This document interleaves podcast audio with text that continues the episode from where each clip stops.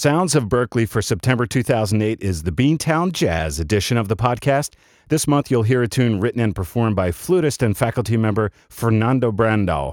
He'll be among the more than 120 musicians performing at the Berklee Beantown Jazz Festival in Boston, September 25th through the 27th. Here's Fernando Brandao's Samba Pra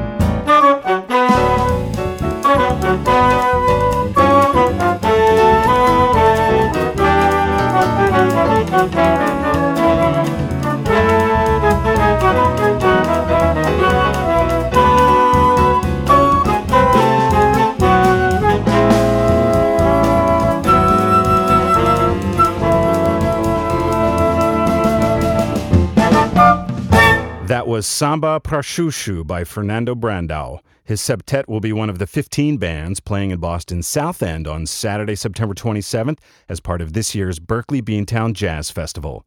The outdoor shows that day are free and open to all. The event drew 70,000 people last year. Learn more at beantownjazz.org.